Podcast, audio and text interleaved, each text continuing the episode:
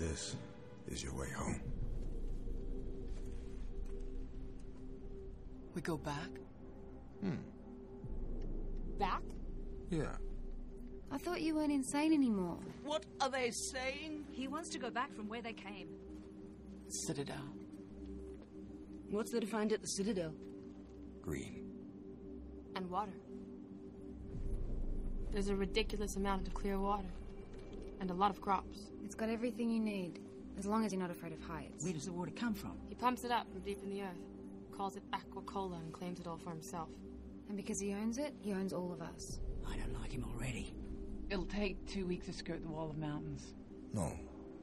I suggest we go back the same way we came. Through the canyon. It's open, we know that, right? He brought all his war parties through. So we take the war rig and we charge it right through the middle of them. We can decouple the tanker at the pass. Shut it off behind us. Kaboom. And how exactly do we take the Citadel? Assuming we're still alive by then. If we can block the pass, it'll be easy. All that's left are his war pups. And war boys too sick to fight. And we'll be with Nux. He's a war boy. He'll be bringing us home, bringing back what's stolen as he's meant to. Yeah. Feels like hope. I like this plan. We can start again. Just like the old days. Look, it'll be a hard day. But I guarantee you that 160 days ride that way. There's nothing but salt. Least that way, you know, we might be able to. Together. Come across some kind of redemption.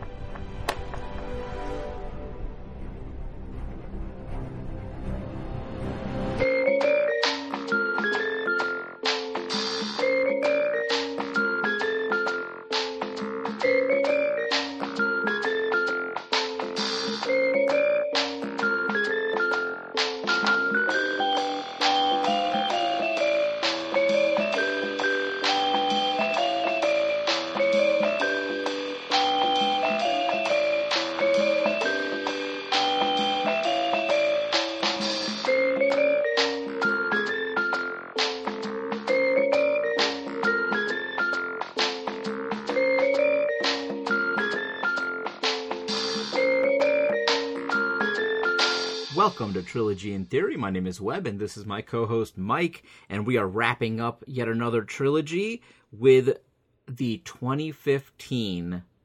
Boy, I'm shocked that I lived long enough to experience a movie that had this kind of an impact. We're talking Mad Max Fury Road. I am shocked. It's, it's been 10 years almost uh, since this movie came out, and people really do look at it as one of the greatest of all time. And and I'm surprised. You know, uh, yeah, I know. I think Dark Knight might be the only other one that really uh, felt like it had a bit of an impact. But wow, what can we say about Mad Max Fury Road that hasn't already been said in Blood, Sweat, and Chrome, Mike, the the book that chronicles the making of. Uh, uh, you know what? Before we start on this, are you a Mad Max fan? Did you watch any of the other three? No. Okay. no. I don't I mean that sounds really negative. I watched The Road Warrior and maybe, you know, just Mad Max proper. I, I didn't even realize until uh reading the the book on Fury Road that uh the Road Warrior wasn't even like the official title uh just because i guess you know stateside they had they weren't they had not been exposed to mad max yet. Uh, i've never seen beyond thunderdome. Um and i don't know if because i watched these when i was a teenager like vhs tapes um just because i'm like heard they were cool and i don't even know why because that wouldn't have been internet influence or maybe they just appealed cool to me but beyond thunderdome did not appear cool to me at all so i always avoided it um and you can speak is that one is that good am i mistaken by cheesy box art there or I'm happy to report that, like you, I've never seen Beyond Thunderdome. Oh, Yeah. okay, all right. It's very much the Godfather 3, I think, uh, where I was like, I don't ever need to see this. And the only reason I've seen it, Godfather 3, is because we recorded on it for Trilogy Theory. Uh, otherwise, I never would have even bothered. But here we go. Putting it right alongside Melissa McCarthy uh, and Ghostbusters, which I, I think that some horrible people on the, innocent, the internet, those denizens, would uh, would agree with. Which is to say that I, I remember enjoying uh, those movies, but I like did not give a shit if they made another Mad Max movie. Uh, I know nothing about the supposed mythology or whatever. I just saw it as the man with no name in Australia. That, that's it. Like you know, he just shows up for an adventure, and that's that. So, um, yeah, this long like gestation for this to like come to the screen. Uh, I would not have cared a whit if this had been canceled beforehand. Like, you know, and been like, eh, if they can do it, that might be cool. If not, whatever. I, I don't need another Mad Max in my life. I would say the same now. I know there's been talk of doing one of uh, Furiosa, like a prequel, and I don't really care. Like, I mean, it could be cool. not. It's just I just sort of take it as a, as it lays with Mad Max. If they bring out another one, I'll check it out. So no, I would not say I'm a fan, uh, but I've liked what I've seen, other than Beyond Thunderdome, which I have not. I didn't really like the first one. It felt very serious, and uh, it just wasn't for me. Uh, I know there it- it's got it's called following. Uh, I like the Road Warrior, uh, not as much as some of the diehards, but I was like, oh, this is cool. This is much cooler than the first film. And then yeah, Beyond Thunderdome, no interest. So when this one came out, I legitimately was debating. I was like, do I watch Fury Road or do I go to Pitch Perfect 2? I really like Pitch Perfect 1. it was opening weekend for both movies. I was really debating. Um, I got bullied into Fury Road, by the way. Well, I, I- mean, I guess that was a good thing. I don't remember much caring for Pitch Perfect, uh, any of the sequels. I, I was a fan of the, of the first one for sure. So it's interesting you, you brought up like that you got to live long enough to see, you know, a film of this, I guess, import. Um, and I, I do agree with you because I'm I'm a big proponent of the Dark Knight. Not even that the, the Dark Knight is like my favorite Batman movie. I just I've lived long enough now to see people sort of dismiss it like, oh, this this is truly like you know the new Dark Knight or the, and I'm like, you know, that was probably once in a decade kind of like mania Yeah. for that. Like if you were, I remember being a kid for Tim Burton's Batman, and I got to see like people just freaking the fuck out that the you know Batman was on the screen. It was something that people of all sort of demographics, ages would see. Like, um, you know, my dad went to see The Dark Knight, and I don't even know if he watched The Dark Knight Rises. Like, I think he just felt like, oh, everyone's talking about The Dark Knight. I need to see it. It's not that he was following the adventures of Batman. It was just that was the movie to see. I don't feel that way about Fury Road in the sense that I don't think your average person looks at this is like, oh, I remember where I was that summer when I saw Fury Road. I'm pre-named Skippy. More people probably are like, I remember watching Pitch Perfect 2 and it sucked. like, I bet you more people did choose to see that instead. Um, and I, before, you know, any of our listeners in the first six minutes of the show jump all over me, um, I understand its critical importance and and watching it again. And do you know this is the first time I've watched it since theaters? Like I've never Whoa. Never sit down. I know you and I differ on that, and I think I'm I think I'm justified in my actions because I remember that summer thinking like, yeah, Fury Fury Road's really good, but I did not want to revisit it for some reason, and I watched it again at home years later now for this podcast, blown away, and I'm like, Jesus Christ, like I can't believe this thing exists. I can't believe they filmed this. I can't believe I'm watching it on my television at home. I can't believe how did they make this happen? Do I want to watch it again? No, not really. Like uh, it's like one of those things where I only want to sit down for it for the full experience of it. When I like am not distracted, I, I won't watch this by taking like one piece of it out. I won't watch a sequence of it. I won't like if it was on the old days of like on cable. I was like, oh, I can just stop and watch the rest of Fury Road. I just won't. I guess I just don't treat it as such. If I'm in the mood, I'm going to be all in on this this experience, or or not at all. So that's that's like I th- I think it's like a five star perfect movie, but it's not one that I want to just like watch scenes of if that makes sense or just watch over and over i just want to sort of treat it as like a sort of special presentation Oh no, I, I, I would absolutely say that that's uh, completely understandable. I, you know, put it right up there with stuff like Schindler's List. Like you you're not just gonna happen upon it and watch a favorite scene. I get it, but that almost That's exactly same same. I get the same feeling, same emotion. Yeah, everything. That that might be a higher compliment though to it. You know, people look at Dark Knight and be like, "Oh, you know what? I just want to watch the the tunnel escape sequence or whatever."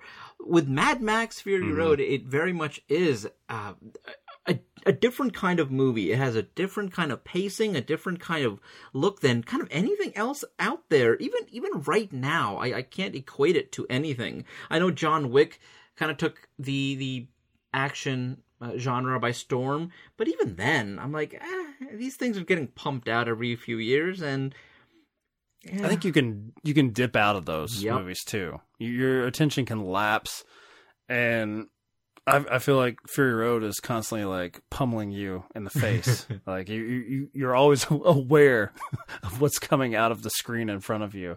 Uh, my my wife, this is one of her least favorite theatrical experiences. Whoa. and I, it was totally my fault. I agree with her. Um, because we we went to see this at a uh, it's a theater. It's now closed and, and moved to, to a bigger place, but it was they had uh, remodeled like an older theater to serve food and alcohol, and it was the first one in our city that was kind of trying to do the like Alamo Drafthouse kind of thing.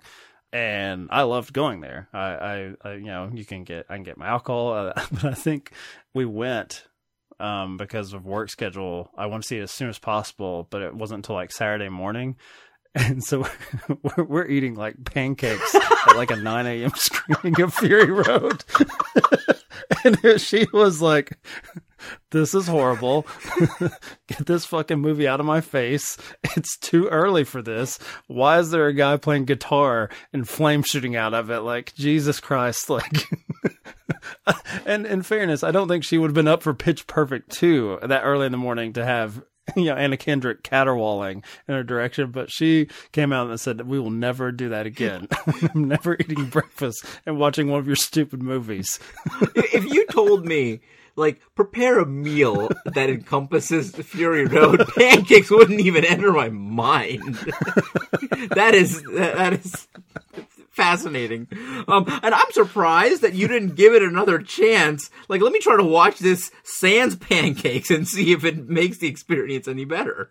That I mean that's true, but I still thought like, man, that was that was great, wasn't it? And she was like, how? I think she thought of me as some sort of sociopath. Like, how are you just cutting up your pancakes just watching watching this insanity? giant screen from us, but it still worked. I will say that my viewing alone at home was probably better because I was I was more focused. But um, yeah, so that that ruined uh, breakfast in a movie forever. Thank you for that legacy, George Miller and the uh, Deniston household. It, it, it's very fitting that you guys were eating pancakes because uh, one of the people working on the movie was doing a charity where I think he was giving away like waffle makers. Uh, you know, little thing, little tidbits of trivia uh, from Blood, Sweat, and Chrome, which we both went through. A great, great book.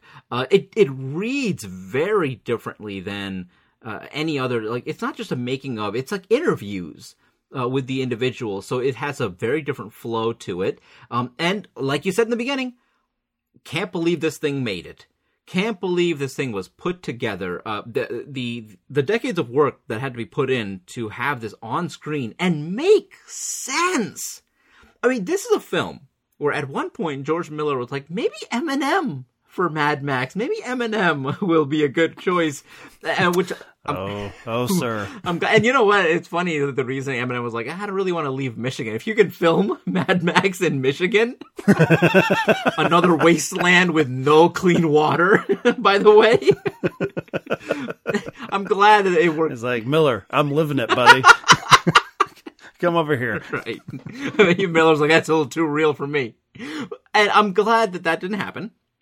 Uh, the the combative relationship between Tom Hardy and Charlize Theron was uh, fascinating to read because uh, maybe this was Tom Hardy's like uh, you know kind of his like method. Uh, like he's like I'm gonna bring the method out of uh, Charlize because uh, apparently they were ve- very, very they were very tense. Uh, tensions uh, mirroring their characters relationship you know um and, and to the point where towards the end of the shoot uh, they were more buddy buddy to the point where like even the other cast members and the other the crew was like did somebody give them drugs? They're they're really getting along. So yeah all of that all of that really kind of uh, you see it the amount of work that even the war boys the stunt people had to go through and not method act but come up with backstories for their characters.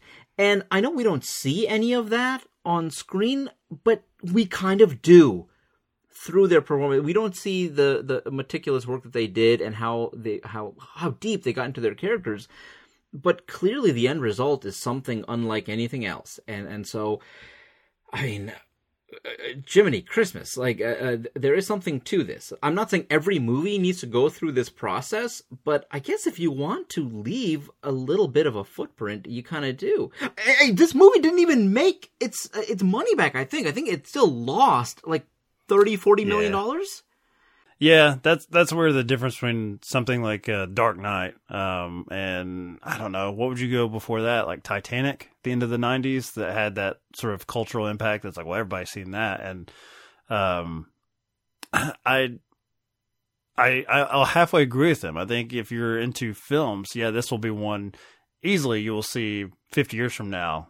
It, it will be mentioned and, and John Wick will not you know, John Wick far more successful action franchise, but this is the one that will future generations, like you know, the the teenager I was, I was like, oh, for some reason I think the Road Warrior is cool. I don't know, like I don't have people shoving it down my throat, but it's like I'm gonna check this out. This this will be checked out and will be beloved, you know, many years down the road. One thing I will say, you mentioned Titanic, not only made its money but left a, a cultural impact. Everybody saw it, but people still talk about it. People still talk about Titanic. Yes. Yeah the only time Avatar is ever mentioned is those think pieces about why Avatar isn't mentioned. Like, you know, like Avatar 2 came out. Yes. And the same thing happened. Everybody apparently went to go see it. Nobody's talking about it. no one gives a shit. Like, you know, it is one of those things I. I wonder if they shouldn't bring out the sequels close together because I think if people remember being like, eh, I don't know. I just don't really care. Whereas if you wait a decade, you're like, what?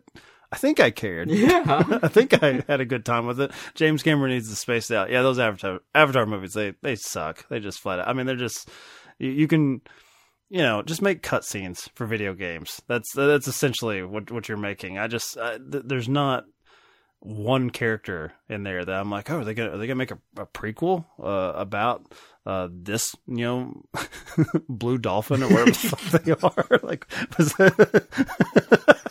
like no, no, no one cares. Whereas Furiosa, if someone just dropped that that name or like uh, compared themselves Furiosa, I would be like, oh, they're they they're in a mood today. I, I get what they're going for. I get the aesthetic and the attitude they're going for. I, I have no idea what's going on in Avatar. They now uh, the other thing, the the dude that they tried, is it another Australian that they tried to make happen over here in the states and we rejected? And Sam Worthington. Yeah, now I sat through Man on a Ledge. Ooh, yeah, I think I did too. And correct me if I'm wrong. Was that the first film with the original uh, girl with the dragon tattoo? Was that her first like? Uh, after that, I, I felt like I was watching for her Oh. and not so much uh, Sam Worthington. Oh, you mean like first film after Girl with Dragon Tattoo? after girl with dragon tattoo? Yeah, after like, um, but yeah, um, this I wonder if this will make the cut because it's like we have the opportunity to talk about Mad Max Fury Road, and you're like, let's go into Man on a Ledge and how much it sucked. like, so it kind of makes the case that's like, okay, Mad Max probably had some impact because you're mentioning Man on the Ledge, which I'd seen, and I'm like, is that one woman in it? Because I think that's the only reason. Well, the thing it. is, it's, it's tricky because uh, the the journey to Fury Road has been so well documented. Uh, it, it seems like we all agree on some level. Yes, this is good. This is a good movie. Uh, I, I think it, it, for for many of us, it's, it's much better than that. I will say I am one of those people who like I, I revisit it uh, probably annually, to be completely honest with you. I, I think it really is that good. Um, I do wonder about the you know the auteur theory because it seems like everybody was like, "What are you doing, George Miller?" Uh, uh, Tom Hardy apologized to George Miller at the Cannes Film Festival after their screening when everybody was like, "This is this is next level," and Tom Hardy was like, "Oh, oh, that's what you were making," and I was yelling at you over the course of six seven months in a desert. yeah that was what was most interesting about reading um, Blood, Sweat, and Chrome is that uh, a lot of the secondary characters uh, talked about how collaborative the process was. Like the um, you know the the girls that are escaping uh, this enslavement um, kind of came up with their own um, vibe, their own dichotomy as far as a group, like you know who would fill in this sort of role uh, as like a friend or sort of sister type thing.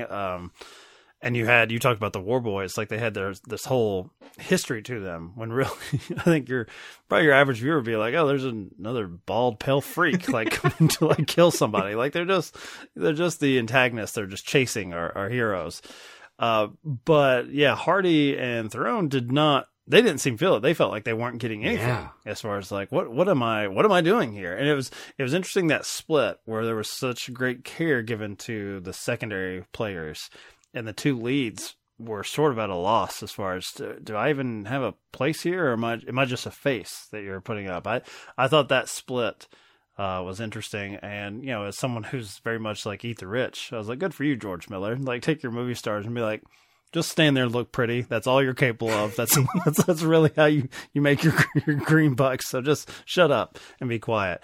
Um, but it is, you know, the unfortunate thing I took from the book was that it just takes so long for this dude to like make movies. I think I would rather him make more and have some some one off bad ones. I, I also hate that he was derailed for the better part of a decade with animation, which means nothing to me. Like I, like I am not. I don't care how much I like Fury Road. I've not doubled back, being like, oh, Happy Feet one and two. I should I should add that to my Letterboxd account.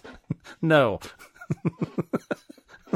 so I feel like we lost a good amount of George Miller to penguins dancing and singing.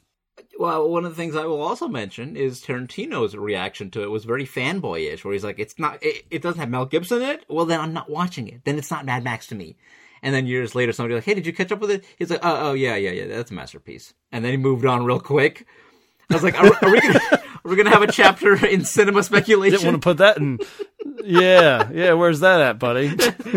Eat a little crow for once. Right. Let's get into the kind of the feminist aspect of this movie, which ties right into kind of our theme this month, which was women in power yes. yeah. and on the road. We've got Thelma and Louise. We've got the gang from uh, Death Proof, uh, Abernathy, Kim, and Zoe Bell. And then we've got Furiosa. So we've got a movie with one strong female lead. We've got one with two, and we've got one with three. Kind of interesting. Any of these uh, women uh, have any? Okay, how about this? Which of these films has had a bigger impact on you in terms of their uh, their leads? Do you like Thelma and Louise? Do you do you uh, relate to the gang from Death Proof? Is Furiosa that tentpole feminist icon in, in film? Like, or do you not have any reaction to them? Um, I, am going to start a fight with you here, and I would say that for me, Mad Max Fury Road is by far the least effective at that that particular theme. And I say this because uh, too many men embraced Fury Road and thought it was the coolest shit ever. Whereas Death Proof was divisive. You even have your own filmmaker being like, "Yeah, you know, so I made a, I made a bad movie, but it's not that bad, right?"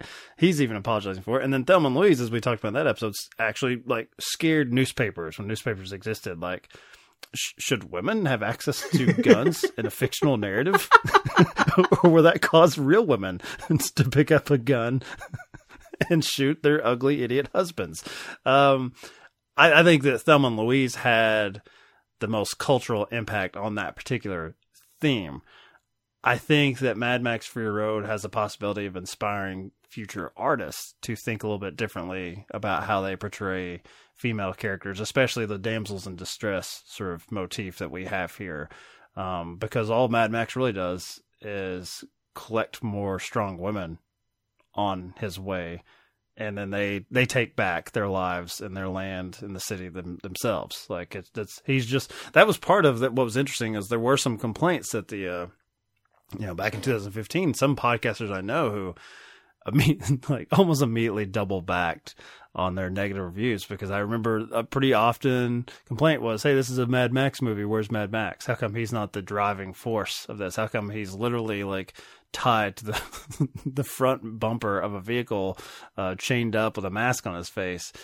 And uh, yeah, I think that it may inspire future artists more than um, Thelma and Louise, and certainly Death Proof. I'd say Death Proof probably have will have minimal uh, impact, but I think of those three, Thelma and Louise had the most real life. I don't want to say consequences, but the it encouraged more real life discussion about women in film and what what we would consider boring if a man was doing it is suddenly scary if a woman is in that very same same part. I'm gonna I'm gonna go ahead and shock you, and I, I completely agree with you. I think that no, yeah, okay. I, think that Fury Road. I think it has those themes, uh, but I think it does them quietly. Uh, whether that's good or bad, you're right. I agree. Like that. Uh, uh yes, more men. I think uh, probably welcome Fury Road with open arms because of the like vehicular mayhem and, and all the other violence and, and cool shit that's happening. The feminist angle, and even you know one of the things that one of the essays that I read about the Furiosa character is kind of the uh, the Bowie esque androgyny of the character. Like she's not sexualized in any way, and I think that's great. Uh, low key, she's handicapped. She doesn't have an arm. I think that's also quite awesome. And so it doesn't cause attention to itself. Uh, uh, and it doesn't try to pat its uh, back, you know, its own back. Like, look at all the things that we're doing. And so that's kind of neat, but at the same time, Thelma and Louise, you're right. It, it it grabbed the world by the neck and was just like, hey, look at this. Take a look at what we're doing. Um, and even you can see with the villains of the films, with Thelma and Louise, men in general are kind of the villain. Uh, you've got the rapist, you've got the husband, you've got Brad Pitt, the thief. Uh, Death Proof, you've got Mike as the villain. Not you, Mike, Stuntman Mike. Uh, using using women as as kind of a sexual release, almost uh, uh, taking out his frustrations of his own, uh, you know, time that's that's kind of the, the, the bygone era that he's no longer relevant anymore. And with Furiosa, you've got Immortan Joe using women as things. Uh, you know, that's very clear as it's like written on a giant wall towards the beginning of the film. Like, okay, we know where this is going. So uh, Thelma and Louise tackles a lot more than the other films.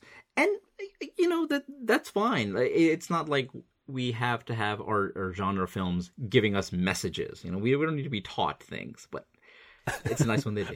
I thought you were going to say that's fine if you don't want to be on the sight and sound list uh, for the next century, like Mad Max Fury Road, right. if you want to do that, no one's going to watch your little picture 50 years from now. But okay, you had your time, Thelma, Louise, Ridley Scott.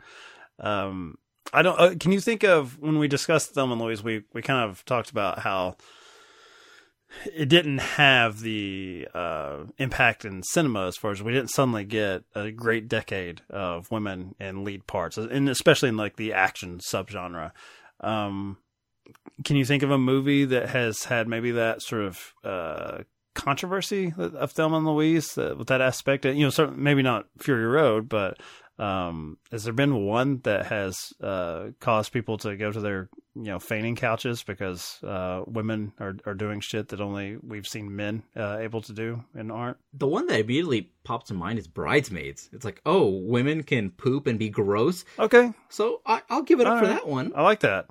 Okay, you know that's one we've kicked around to feature on a trilogy, and we've never pulled the, the trigger on. Um, that's that's actually a really good pull. I would not have thought of that in comparison to Thelma and Louise, but you're absolutely right. In the comedy field, it did have that sort of like I remember people I worked with being like, "Oh my god, the sequence where they like Melissa McCarthy in the sink." Like, yeah, um, yeah. I don't, I don't, I don't know if Susan Sarandon and Geena Davis would like their legacy to be Maya Rudolph shitting in the street. but you know what? I put those two movies side by side. Great works of art, as is Fury Road and Death Proof too. QT, good God. uh, this was this was a month uh, that it was just sort of a victory lap, I think, for us that we're like, I knew going into it that it was going to be interesting and. Uh, I was going to get to rewatch stuff uh, that I found very entertaining, and Thelma and Louise, I'll freely admit, was not one of them. But I'm glad that I did because it's the first time I watched it with like adult eyes and not just as a dumb teenager who's like, I hear this is the one where the the hen house goes crazy. We have to, right. put them back in their place. How did Harvey Keitel f- fail at his job so so poorly? I, I'm very thankful for this uh, trilogy. I was able to kind of reevaluate Thelma and Louise as as more than just like a, eh, one of Ridley's lower films. I really thought that because I, I really didn't appreciate uh, like the impact it had, the, the the themes that it was talking about. So I'm so happy that I revisited it here. Death Proof has shot up on my list of favorite Tarantino films. Like I just had a brilliant experience, and it also helped that my wife. I was I was I came into it being like, I don't know if you're gonna like this. She's like, Yeah, why not? And now she's like, give me more death, more find more things like Death Proof. And I was like, I'm trying, baby, I'm trying. There's not that much out there. Bridesmaids. right. and uh, and and with Fury Road, while my opinion didn't really change, I still think it's wonderful. I'm glad that I was able to read uh, Blood, Sweat, and Chrome uh, to kind of appreciate uh, the the technical aspects of the film even more so, and kind of the hell that George Miller went through in order just to get it made, and the obstacles of writer's strike, uh, Mel Gibson going crazy, all the things that were not in his control that he still overcame. Him and everybody else. It's not. I know, you know, the when like the quarterback, like too much praise when it's successful, and, and too much blame when it's not. So, uh, uh, no, a wonderful, wonderful trilogy with three uh, really, really, really uh, uh, fascinating and, and excellent, excellent films.